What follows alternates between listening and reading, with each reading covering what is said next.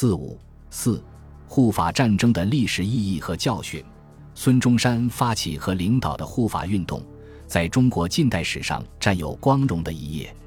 首先，护法口号充分体现了孙中山坚持民主主义法治、反对封建主义人治的光辉思想，起了振聋发聩的作用。中国是个延续二千多年封建专制统治的国家，内部没有民主制度，缺乏法治观念和民主传统，集会有禁，文字成语、偶语气势。使人民之集会自由、出版自由、思想自由皆已削夺尽尽。皇帝享有至高无上的权威，所谓“君命大于天，一正君而天下定”。孙中山以大无畏的革命精神，大声疾呼民主、法治的神圣不可侵犯，指出国家之乱一系于法，共和国家首当守法。如果约法毁灭，国会废弃，势必恢复封建专制时代的因人而治。然人治以死之灰，播专制未尽之毒。军阀五人借此以天下私，可以窃权盗国，残民以逞。但历史走向民主、法治的潮流是不可阻挡的，国法不容妄干，而人治断无由再复也。他宣称护法的使命，就是要那举国之人于法轨，以自尽于文明。这种正义的呼喊，在我们这个古老国家里。其意义是极其深远的。其次，孙中山高举护法旗帜，以国会和约法为武器，用资产阶级民主法治、共和精神，反对专制，反对复辟，反对一切黑暗势力。这对于抵制北洋军阀的军事独裁统治、粉碎复辟帝制的阴谋，起了一定的积极作用。诚然，孙中山的护法口号。没有提出和涉及有关中国民主革命反帝反封建的根本任务，没有反映广大工农群众的迫切要求，因而不能吸引和动员广大人民群众参加。至于那个时候的旧国会，也并不能真正代表民意，只不过作为革命胜利后的点缀品，甚至成为某些政治集团相互角逐的工具罢了。凡此种种，注定了护法运动不可避免的要走向失败。但是，当时的中国，中国工人阶级尚未正式登上历史舞台，孙中山在政治上又找不到新的出路。他以国会和约法为武器，反对北洋军阀的独裁专制统治，坚持走民主共和国的道路。在中国人民尚未找到新的政治思想武器的历史条件下，就不失为一面战斗的旗帜，因而受到一切进步力量的拥护和支持。当海军南下护法的消息传来后，广东人民于举国阴霾晨雾之中，忽睹霹雳青天之象，群情欢悦，莫可名言。在广州长堤东园召开的广东各界欢迎海军南下大会上，到会者数万人，盛况空前。辕门以生花嵌成扫除伪政府、拥护真共和十字，爆竹声、万岁声、鼓掌声，言语为震。孙中山一声护法号召，在短短几个月内，护法斗争的烽火遍及全国十几个省份，纵横于大江南北，如火如荼，一日千里，皆以拥护军政府为名。但是在当时军阀专权的条件下，孙中山毕竟失败了。护法斗争的失败，主要有下列几个原因：第一，没有坚强的革命政党的领导。辛亥革命后。随着北洋军阀势力压迫的加剧，革命党人不断分化，中华革命党以至后来的中国国民党，出现了如孙中山所指出的严重情况：为使官僚之势力渐张，而党人之朝气渐馁；只图保守既得之地位，而骤减冒险之精神；又多喜官僚之逢迎将顺，而渐被同化矣。辛亥革命胜利后，许多投机分子混入革命队伍。鱼目混珠，大多数党员都是以加入本党为做官的终南捷径，并造成了宗派林立，成分过于复杂，总是想做大官。许多党员非但不支持孙中山，反而勾结军阀反对孙中山。广东军政府的改组，就是原国民党中的政学会与西南军阀相勾结而实现的。像这样一个组织不纯、四分五裂的革命党。是不可能形成坚强的领导核心，引导民主革命走向胜利的。第二，缺乏可靠的革命武装。在中国，革命的中心任务和最高形式是武装夺取政权，是战争解决问题。但孙中山手中却没有掌握什么可靠的武装。这时候，他的思想仍然停留在争取、利用旧军阀武装的阶段，不懂得用革命军队代替或改造旧军队的必要性和重要性。因而始终没有建立起一支用民主革命思想武装起来的、组织严密的、训练有素的革命军。在护法战争中，程璧光以北京政府海军总长的身份，率领一支舰队响应孙中山的护法号召，在社会上引起很大的震动。驻粤滇军张开儒、方声涛两个师以及广东省长朱庆澜交给大元帅直接指挥的二十营省防军，积极拥护和支持孙中山。当时也增加了军政府的威望，但也仅此而已，力量十分有限。北洋密探马凤池还在军政府成立以前就断言护法运动的必然失败。他说：“查孙文定计在粤令立政府所示陆军实力，只有张开儒、方声涛及林虎一旅。林毅远驻雷州，形势革进，时紧张，方两师可资号召。”他则为帮平之警察兵可凑数耳，陆使荣廷、陈都、秉坤均为附和。朱省长庆兰一旦利用比党拱自己地位，绝非乐从其鬼谋。实力单薄，乌能成事；急性而成焉，亦断断不能持久。不仅如此，拥护孙中山的海陆军还不断受到西南军阀的压制和排挤，以致程璧光遭暗杀。张开儒被囚禁，崔文藻陆军次长被枪杀，驻粤滇军和省防军被调离广州地区。这样，孙中山成了一名无兵可统、无将可依的名副其实的光杆司令。第三，西南军阀的破坏。早在孙中山宣布召开国会非常会议时，陆荣廷就曾表示：“中山你在粤召集国会，恐难办到，不敢有闻。”孙中山当选大元帅的第二天，陆荣廷拒不接受元帅职，说什么“方今国难初定，应以总统复之为当务之急。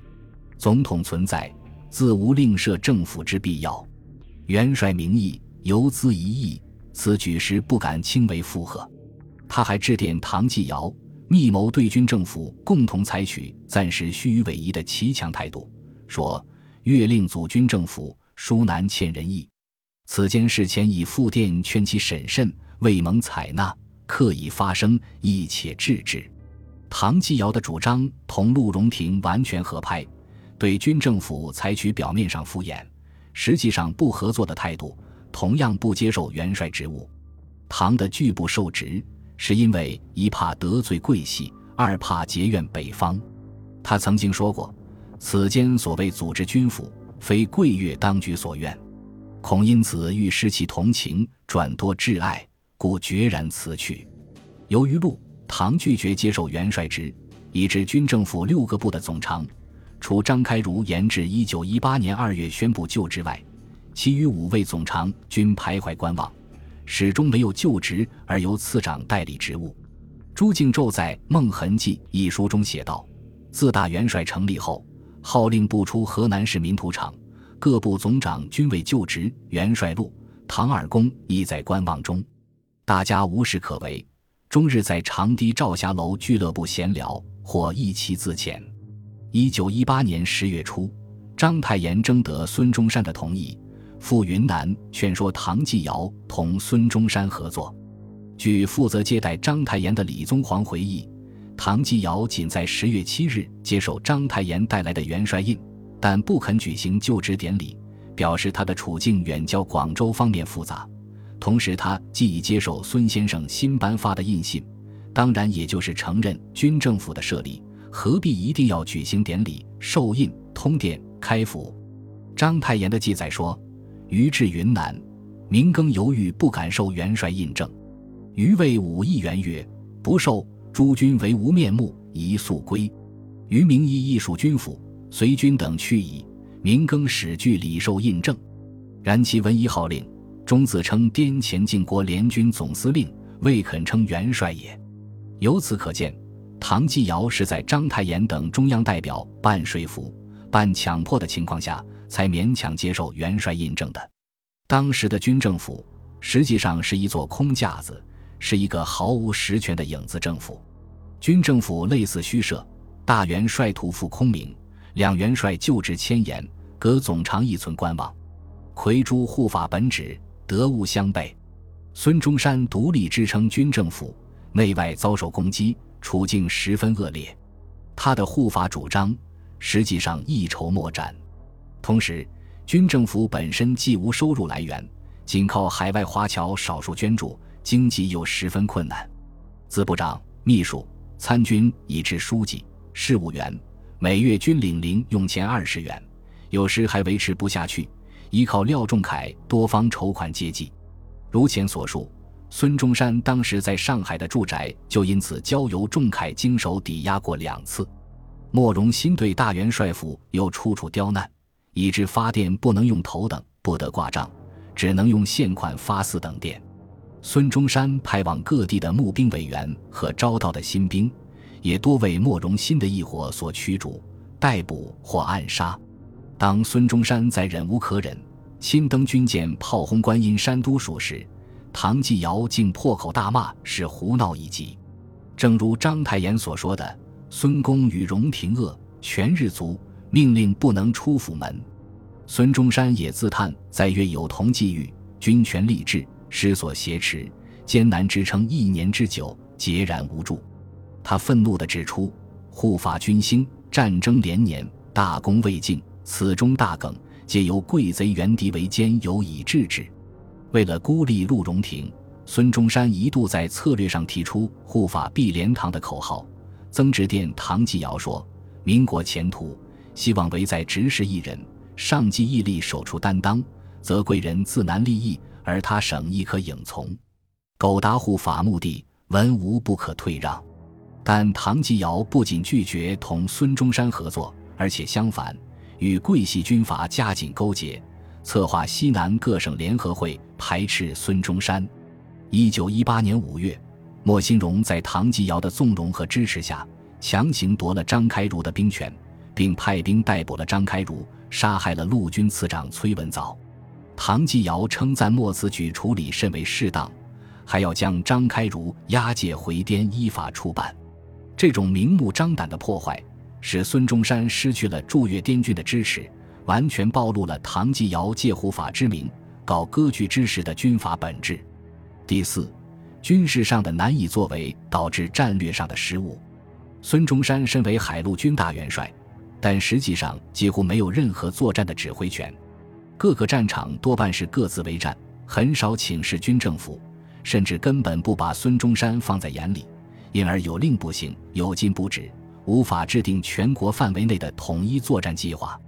无论是桂系还是滇系军阀，他们参加护法，主要是为了保存、巩固和扩大自己的地盘，实行军阀割据，故对待核战的态度完全以本集团的私利为转移，根本不顾整个护法战争的全局。例如，一九一七年十一月二十日，南军占领长沙，北军处于前方崩溃、后援不济、支万矛盾十分尖锐之际，孙中山坚决主张乘胜推进，攻克岳阳，进而夺取武汉，以造成逐鹿中原之势。但是，陆荣廷为首的桂系军阀认为，联军占领长沙后，其主要任务是看守老家两广地盘，因而按兵不动，忙于争夺权位。鼓吹一切问题等待谈判中解决，甚至带头宣布停战。唐继尧也对孙中山采取敷衍的态度，同样按兵不动，以致失去了攻克岳阳、会师武汉、问鼎中原的大好机会。正如孙中山所指出：“陆荣廷、唐继尧之流，其所以治兵西南者，既彼用心，只欲分中央专制全国之权，比彼得专制于二。”三行上，章太炎也于事后评论说：“袁群帅所以怯于归恶者，非兵力不任也，图以部落主义避其远略。广西陆荣廷不过欲得湖南、云南；唐继尧不过欲得四川，借护法之虚名，以收蚕食英爵之实效。相属既得，而必以长出之矣。外人图见其宣布名身，慷慨自矜，而密电私议，实多不可告人之语。言和不过惜恩泽，言战不过谋下诈。李相宋棍之所为，而可以欺大敌于？要知西南与北方者，一丘之貉而已。这里，章太炎与孙中山一样，从各个军阀在核战问题上的尔虞我诈、巧取豪夺的恶劣表演中，看到了近代封建军阀的欺骗性和残暴性，从而也得出南与北一丘之貉的结论。这个结论是相当深刻的，很有政治眼光的。孙中山发起领导的护法运动的失败，证明中国资产阶级不能领导中国革命走向胜利。西方资产阶级共和国的方案，就民主主义的道路，在半殖民地半封建的中国行不通。近代先进的中国人为寻找中华民族解放之路而不断探索、奋斗、前进。伟大的中国革命先行者孙中山。就在当时，也已经觉察到护法断断不能解决问题，必须重新开始革命事业，以求根本改革。他斩钉截铁地指出，北京政府不能代表这个国家，广州政府、指岑春轩、陆荣廷控制下的军政府也同样不能代表中国。他还说，南北新旧国会概不要他，同时把那些腐败官僚、跋扈武人。作恶政客完完全全扫干净他，免至他再出来捣乱，重新创造一个国民所有的新国家，并坚决表示，无人从今日起不可不拿定方针，开一新纪元。不久，这个开一新纪元的历史时刻终于来到了。本集播放完毕，感谢您的收听，喜欢请订阅加关注，主页有更多精彩内容。